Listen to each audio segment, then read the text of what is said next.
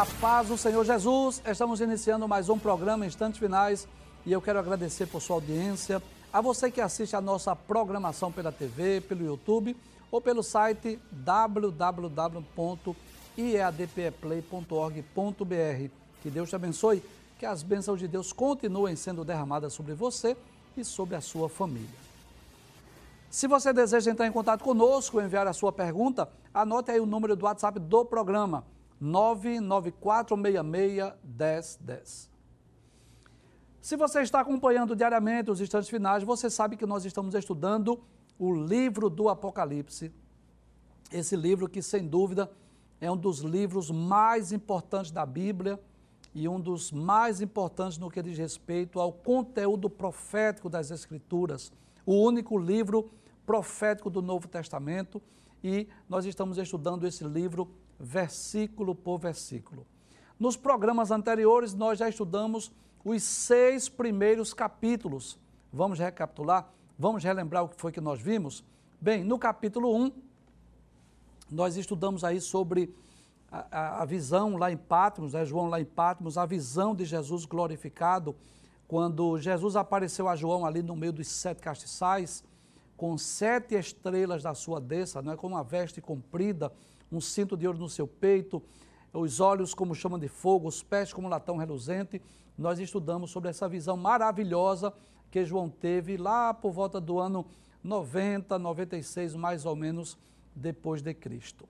Estudamos os capítulos 2 e 3, que são os capítulos mais amados deste livro, que descreve as sete cartas enviadas às sete igrejas da Ásia a Éfeso, Esmirna, Pérgamo, Tiatira, Sardes, Filadélfia e Laodiceia. Nós aprendemos com os erros e com os acertos dessas igrejas. Estudamos o capítulo de número 4, essa visão belíssima, maravilhosa, aí claro que uma, uma imagem meramente ilustrativa, mas a visão que João teve do trono da majestade divina. Né? Que privilégio para um ancião que estava exilado lá numa ilha, esperando a hora da morte, e teve o privilégio de ter um arrebatamento de espírito. Ele viu uma porta aberta no céu. Ele ouviu uma voz dizendo assim: subi cá. E ele teve um arrebatamento de espírito, né? o corpo ficou lá em Pátimos, mas sua alma e espírito subiu e ele teve essa visão do trono da majestade. Abre essa tela, por gentileza. É claro que isso é uma imagem meramente ilustrativa, mas João viu o trono de Deus. Ele não pôde descrever a pessoa de Deus, mas comparou ali com o brilho, com a glória, com o esplendor. Ele viu ainda 24 tronos, 24 anciãos, ele viu quatro animais, ele viu o cordeiro, né? Tudo isso está no capítulo de número 4, nós já estudamos esse capítulo. Estudamos o capítulo 5 também, pode passar a tela, por favor? Isso. Que a visão do livro selado com sete selos. João viu na desça, na mão direita de Deus, um livro selado com sete selos, que ninguém era digno de, de abrir o livro, nem de desatar seus selos, nem mesmo de olhar para ele. Mas João estava chorando, não é? O único, a única ocasião, o único momento que mostra choro na Bíblia. Mas um dos anciãos disse assim a João: Não chores, eis aqui o leão da tribo de Judá, a raiz de Davi que venceu, para abrir o livro e desatar os seus sete selos. E nós estudamos sobre isso. Aquilo que é impossível aos homens, porque não havia ninguém nem no céu, nem na terra, nem debaixo da terra que pudesse abrir o livro, nem desatar seus selos, nem mesmo de olhar para ele, mas Jesus, o Cordeiro, estava ali para abrir o livro e desatar os seus sete selos. E estudamos o capítulo de número 6, exatamente onde está registrado a abertura dos seis primeiros selos. Nós estudamos, né? Vamos relembrar? Na abertura do primeiro selo, o cavalo branco representando a falsa paz, segundo selo, o cavalo vermelho representando a guerra, o terceiro selo é a fome, o cavalo preto representando a fome, o quarto selo, o cavalo amarelo representando a morte, o quinto selo, a morte dos mártires, os mártires que aparecem lá debaixo do, do trono de Deus, e estudamos o sexto selo, que é aquela ocasião em que o céu escureceu-se, né? o sol e a lua não deram o seu brilho, e houve terremotos, né? tremores de terra, e os homens estavam né? se escondendo nas cavernas das rochas, dizendo: Caí sobre nós, escondei-nos do rosto daquele que está sentado sobre o trono. Foi o nosso último programa, foi o que vimos do programa anterior, que trata exatamente desse período de juízo, de julgamento, da ira de Deus que será derramada durante os sete anos de tribulação. E é interessante nós observarmos que no capítulo de número 6, fala sobre a abertura dos seis primeiros selos.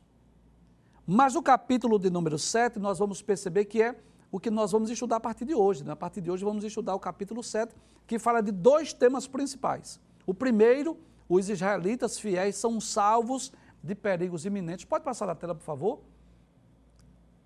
Isso, esse é um dos primeiros temas do capítulo de número 7. Nós vamos estudar sobre esse assunto hoje. Mas tem um outro tema também, pode passar, por favor? O outro tema do capítulo 7, isso, a visão dos mártires na glória.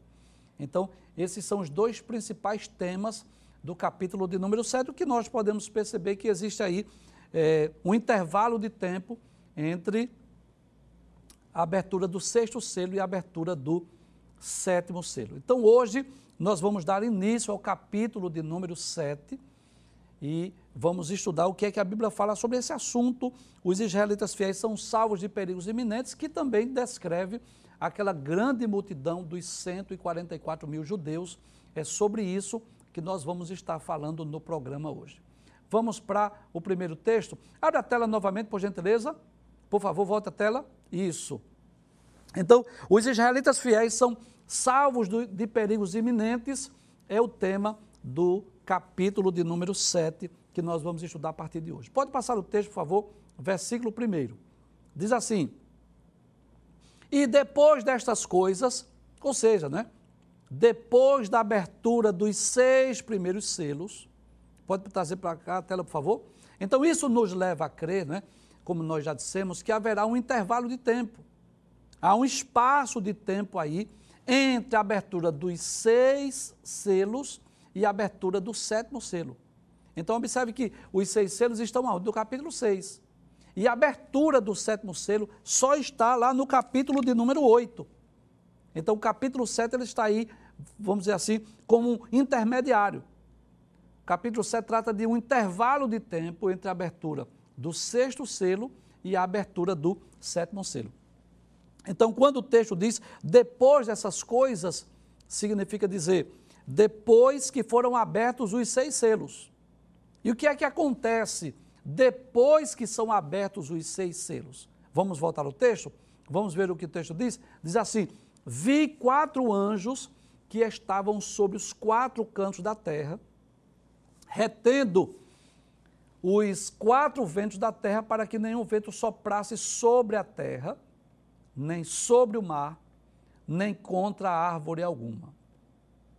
Bem, nós já dissemos aqui em outros programas, né, que os anjos são enviados por Deus para vários propósitos, para vários objetivos. Os anjos estão presentes nas páginas da Bíblia de Gênesis e Apocalipse. Que é que os anjos fazem aqui na terra? Primeiro, trazem anúncios, trazem mensagens aos homens. Muitas vezes Deus falou aos homens através dos seres angelicais. Os anjos aparecem também para suprir necessidades. Você lembra que o anjo é, proveu água lá para Agar e seu filho Ismael? Você lembra, por exemplo, que um, um anjo proveu pão e água para o profeta Elias quando ele estava fugindo de Jezabel? Muitas vezes os anjos são enviados para dar livramentos, como ocorreu com Daniel, o anjo livrou Daniel da cova dos leões, um anjo que livrou Pedro da prisão. Mas é interessante que no livro do Apocalipse, nós vamos perceber que os anjos são executores do juízo divino. Então veja que o texto que lemos, João vai dizer isso: quatro anjos vão deter os ventos da terra. É como se eles ficassem em posições estratégicas para impedir que o vento soprasse.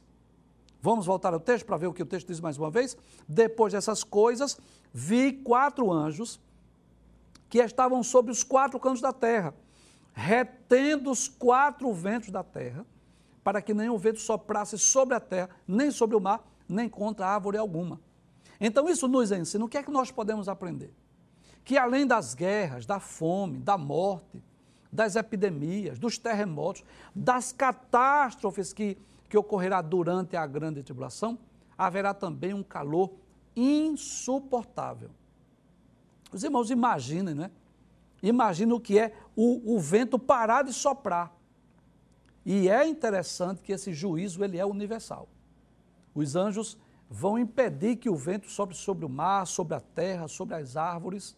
Então, esses anjos estarão ocupando posições estratégicas, claro, enviados por Deus, porque o período da grande tribulação, você sabe disso, é o período do juízo, é o período do julgamento.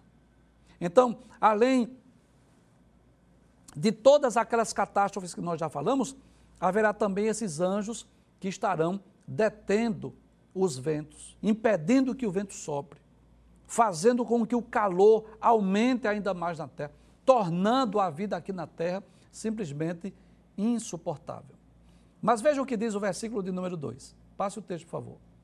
Diz assim: E vi outro anjo subir da banda do sol nascente, e que tinha o selo do Deus vivo, e clamou com grande voz aos quatro anjos, a quem fora dado o poder de danificar a terra e o mar.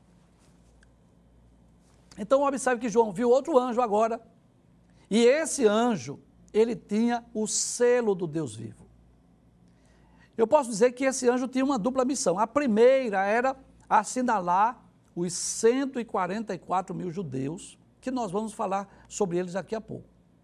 E a outra missão desse anjo era trazer uma mensagem aos quatro anjos que tinham recebido de Deus a autoridade para deter os ventos. Então, o que é que nós aprendemos aqui? Haverá grupos de pessoas que serão seladas durante a grande tribulação. Haverá um grupo de 144 mil judeus, nós vamos falar sobre isso. Esse selo não cremos que seja literal, não cremos, mas serão 144 mil homens que serão escolhidos para uma missão específica, eu vou explicar daqui a pouco.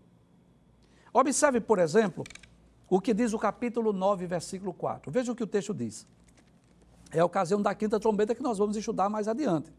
Diz assim: E foi-lhes dito que não fizessem dano à erva da terra, nem a verdura alguma, nem a árvore alguma, mas somente aos homens que não têm na testa o sinal de Deus. Então haverá homens selados, pessoas seladas por Deus, escolhidas para um trabalho, para uma missão específica durante a grande tribulação. E haverá também aqueles que serão é, assinalados aí através de, de, um, de um 666, possivelmente um chip, que nós vamos estudar mais adiante, capítulo de número 13, versículo de número 16. E faz que a todos, pequenos e grandes, ricos e pobres, livres e servos, lhe seja posto um sinal na mão direita ou na testa, para que ninguém possa comprar ou vender, senão aquele que tiver o sinal ou o nome da besta ou o número do seu nome. Então, o que é que nós podemos aprender? Que durante o período sombrio da grande tribulação, haverá um grupo de pessoas escolhidas por Deus para um trabalho específico, para uma missão específica. É bom lembrar, isso aqui não é predestinação, isso aqui é uma escolha para um trabalho, um serviço específico. E haverá também aquele grupo que estará sendo assinalado aqui, aquele que terá a marca da besta, aqueles que apoiarem o plano de governo do anticristo e a religião do falso profeta. São dois grupos de pessoas. Vamos voltar ao versículo 2 para não perdermos o raciocínio. Aí diz: E vi outro anjo subir da banda do sol nascente. Por que da banda do sol nascente? É exatamente o Oriente. Exatamente nos leva a entender a nação de Israel. Era lá que estava esse anjo. Volte o texto, por gentileza. Aí ele diz: e que tinha o selo do Deus vivo. É como se esse anjo aí tivesse essa missão, essa responsabilidade de selar esse grupo de pessoas para um trabalho, para algo específico.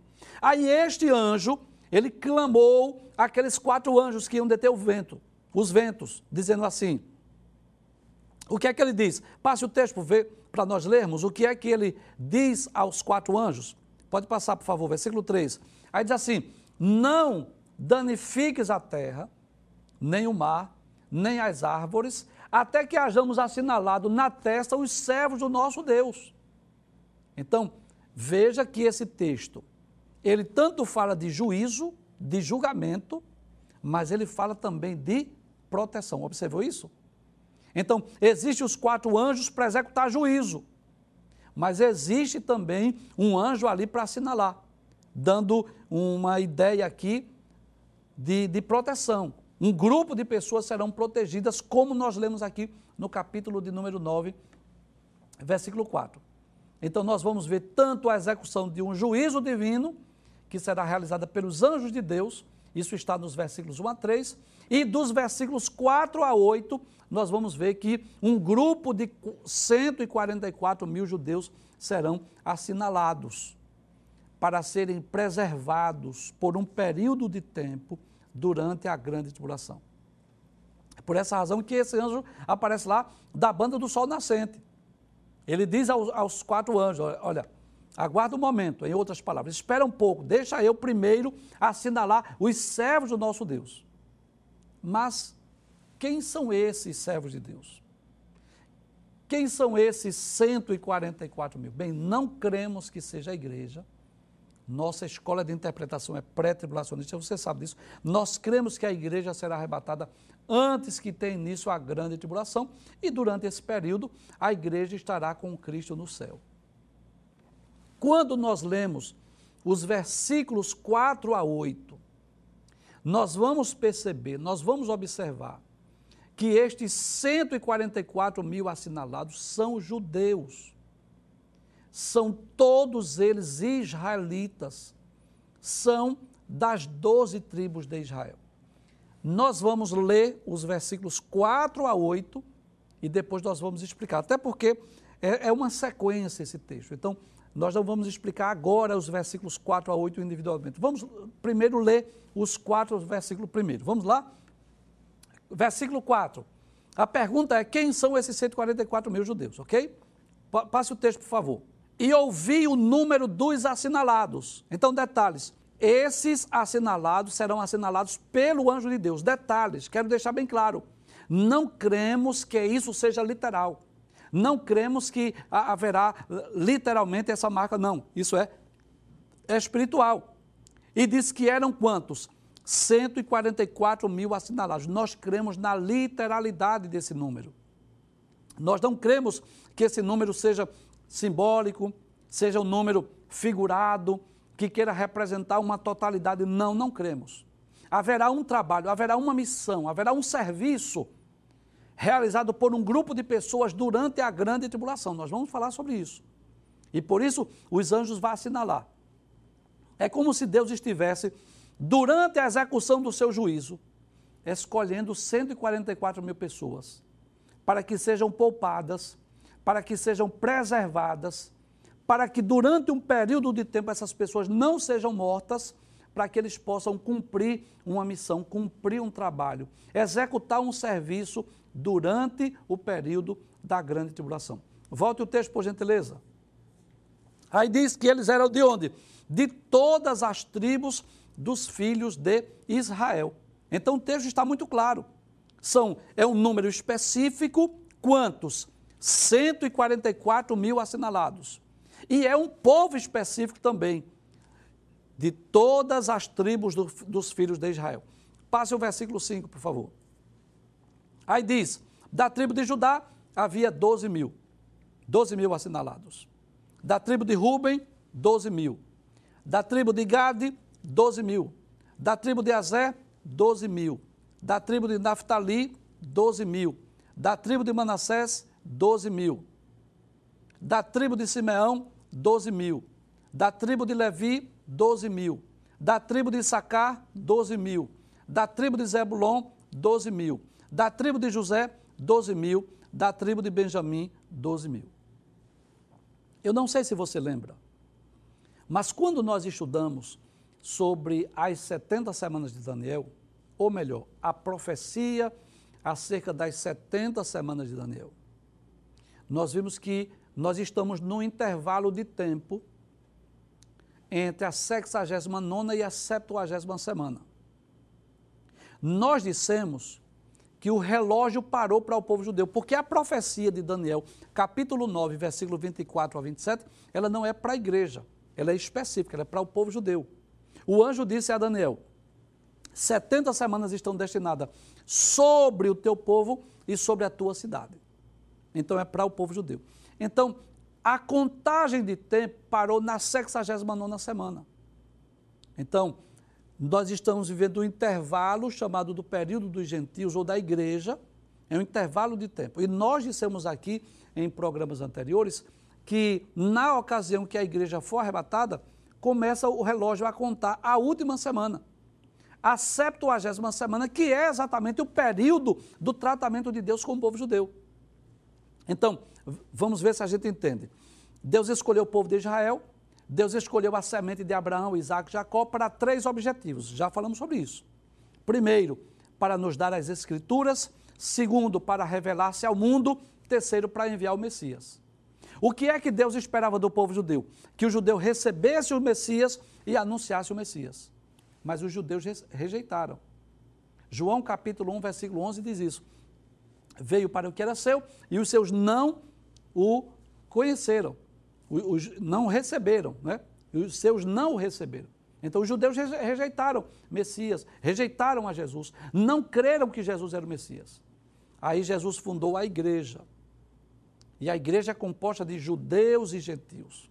A igreja agora está cumprindo a missão, mas Deus não rejeitou o povo judeu para sempre. Deus vai voltar a tratar com esse povo durante a grande tribulação. Então, durante a grande tribulação, durante os sete anos de tribulação, um anjo de Deus vai escolher, vai selecionar, claro, escolhidos por Deus, mas vai selecionar esses 144 mil judeus, essas 144 mil pessoas da tribo de Israel, para um propósito específico durante o período da grande tribulação. O texto está claro. É um número específico 144 mil judeus. É um povo específico de todas as tribos de Israel. É bem verdade que algumas pessoas equivocadamente interpretam esse texto dizendo que refere-se ao número de pessoas que serão arrebatadas. Você já deve ter ouvido, não é? Pessoas que chegaram na sua casa e dizendo que 144 mil serão arrebatados. Mas nós não cremos assim. E eu gostaria de explicar por que nós não cremos que os 144 mil representa o número de salvos que serão arrebatados. Eu vou lhe dar vários motivos. Primeiro, o texto diz que eles são israelitas. Eles pertencem às 12 tribos de Israel. São 12 mil de cada tribo. Não tem como nós alegorizarmos esse texto ou dizermos que é no sentido simbólico está, ou figurado. Está muito claro. Não vejo nenhum motivo para nós interpretarmos esse texto no sentido figurado. Em segundo, se fosse realmente os cristãos que serão arrebatados, significa dizer que Jesus viria buscar apenas os judeus e não os gentios. Concorda comigo? Em outras palavras, só teria direito a morar no céu aqueles que fossem descendentes de Abraão, de Isaac e Jacó. E assim, nós gentios nós que não somos descendentes de Abraão, a nossa fé seria vã. Nós estaríamos pregando um evangelho ou uma promessa que não é para nós. Em terceiro lugar, como explicar a grande comissão? A missão sublime da igreja de anunciar o evangelho a toda criatura, se apenas os judeus fossem arrebatados? Que sentido faria para nós pregarmos o evangelho a toda criatura se somente 144 mil judeus vai ser arrebatado? Eu gostaria de ler aqui, eu sei que você já conhece os textos da grande comissão, mas eu gostaria de, de reler essa missão, essa sublime tarefa, entregue pelo Senhor Jesus à sua igreja de levar a mensagem do Evangelho a toda criatura. Por exemplo, Lá em Mateus capítulo 28, versículos 19 e 20, diz assim: Portanto, ide, ensinai todas as nações, batizando-as em nome do Pai, do Filho e do Espírito Santo, ensinando-as a guardar todas as coisas que eu vos tenho mandado. E eis que eu estou convosco todos os dias, até a consumação dos séculos. Então Jesus disse que deveria fazer discípulos onde? De todas as nações. Em Marcos, Evangelho de Jesus, escrito por Marcos, no capítulo 16, versículo 15, é um texto bem conhecido. Jesus diz assim: Ide por todo o mundo, pregai o evangelho a toda criatura. Ou seja, o mundo inteiro e toda criatura pode ser salva, pode morar no céu. Não é só o povo judeu, não é só os descendentes de Abraão, Isaac e Jacó. Vamos ver outro texto.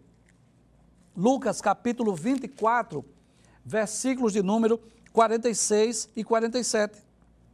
Jesus, após a sua ressurreição, Jesus apareceu aos doze e Jesus disse assim: Assim está escrito, e assim convinha que o Cristo padecesse, e ao terceiro dia ressuscitasse dos mortos, e em seu nome se pregasse o arrependimento e a remissão dos pecados em todas as nações, começando por Jerusalém.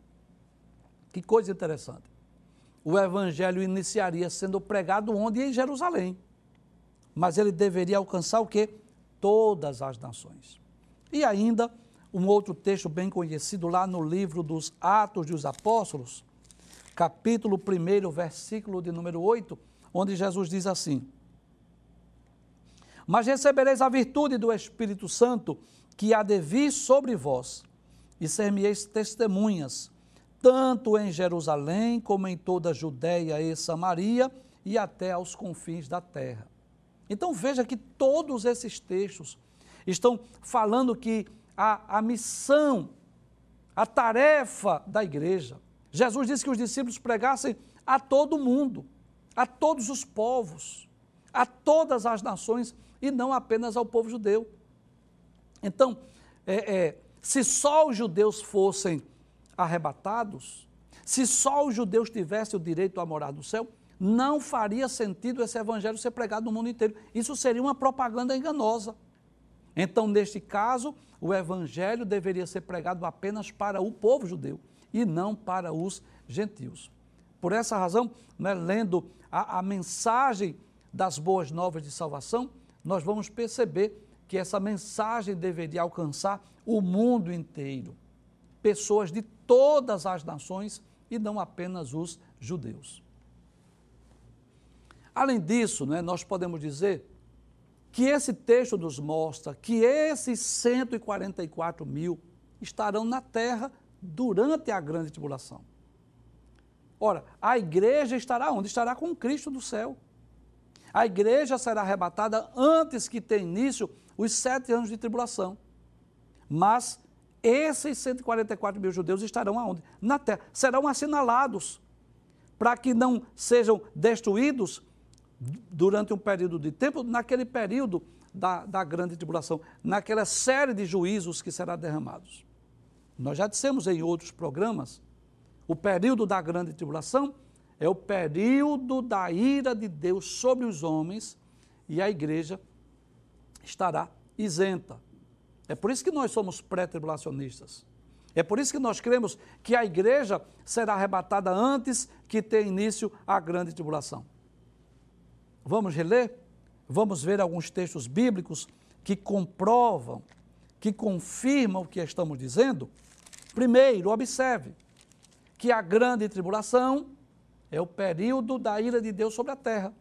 Capítulo 6, versículos 16 e 17 que nós estudamos no programa anterior. Os reis da terra e os grandes e os ricos e os tribunos e os poderosos e todo servo e todo livre se esconderam nas cavernas e nas rochas das montanhas e diziam aos montes e aos rochedos: Caí sobre nós e escondei-nos do rosto daquele que está sentado sobre o trono e da ira do cordeiro. Porque é vindo o grande dia da sua ira, e quem poderá subsistir? Então, a grande tribulação, Deus estará executando, exercendo o seu juízo sobre a terra, sobre os ímpios, sobre os incrédulos, sobre os pecadores, sobre aqueles que não creram no Evangelho, sobre aqueles que creram, mas rejeitaram, renunciaram à mensagem do Evangelho, sobre aqueles que não seguiram a Cristo, não serviram a Deus. E desse período, a igreja estará isenta. Vamos ver?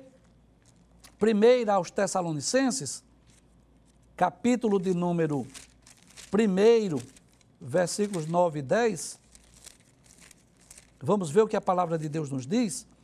Diz assim: Porque eles mesmos anunciam de nós qual a entrada que tivemos para convosco, e como dos ídolos vos convertestes a Deus para servir ao Deus vivo e verdadeiro, e esperar dos céus a seu Filho, a quem ressuscitou dos mortos, a saber, Jesus, que nos livra da ira futura.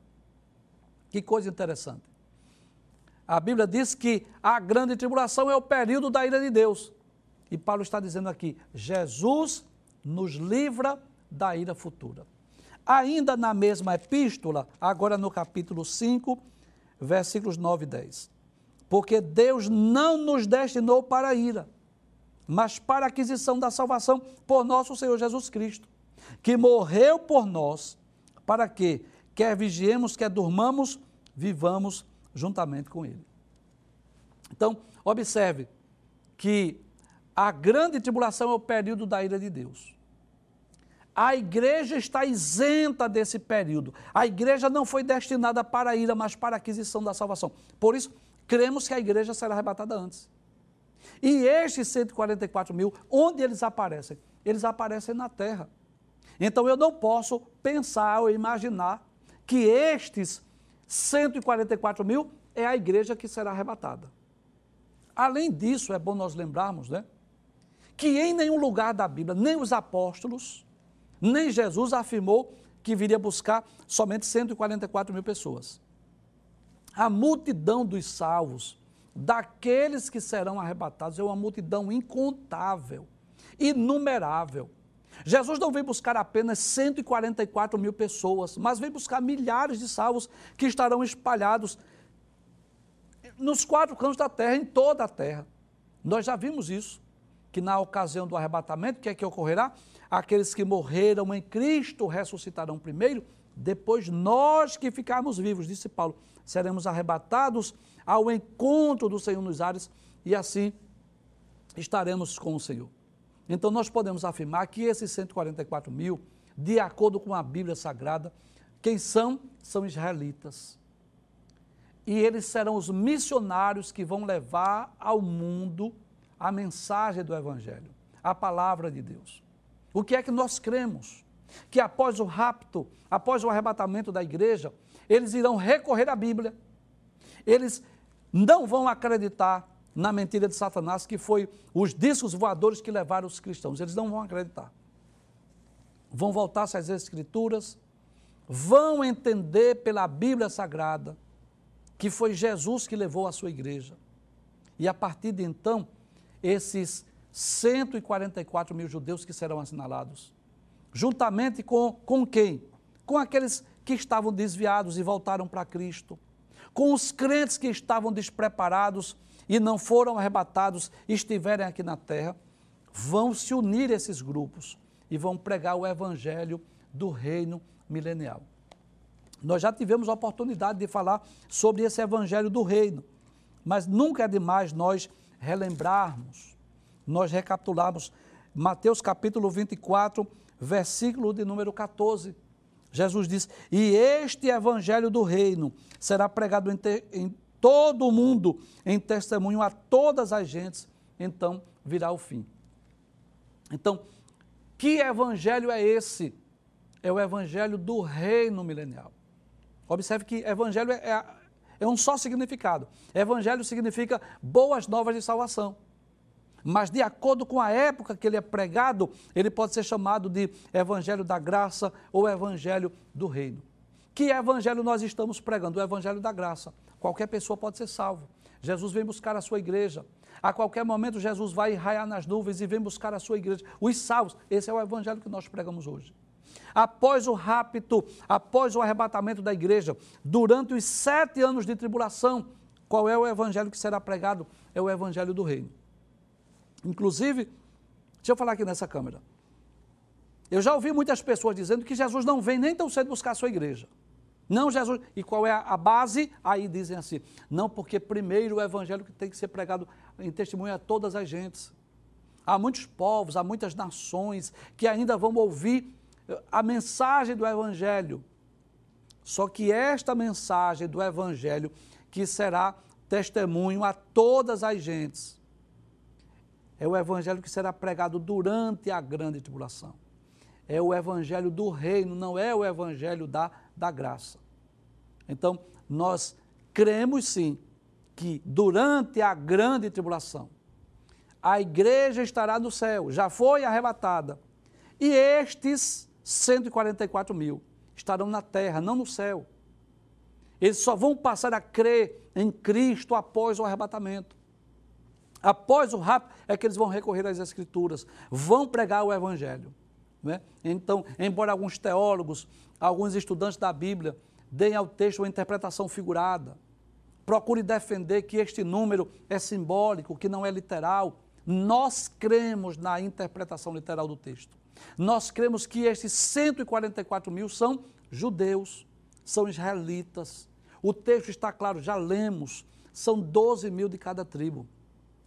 Então, é claro que os judeus rejeitaram a Cristo, mas após o arrebatamento da igreja, mais uma vez eu quero dizer aqui, isso não é predestinação. Esse grupo de 144 mil judeus que estarão espalhados sobre a terra, estarão espalhados pelo mundo, que serão assinalados para pregar o evangelho, não é predestinação, é uma escolha para trabalhos específicos, para obras específicas. E através do resultado desta pregação, milhares de pessoas vão de se converter, vão de aceitar a mensagem do Evangelho pregada por esses pregadores.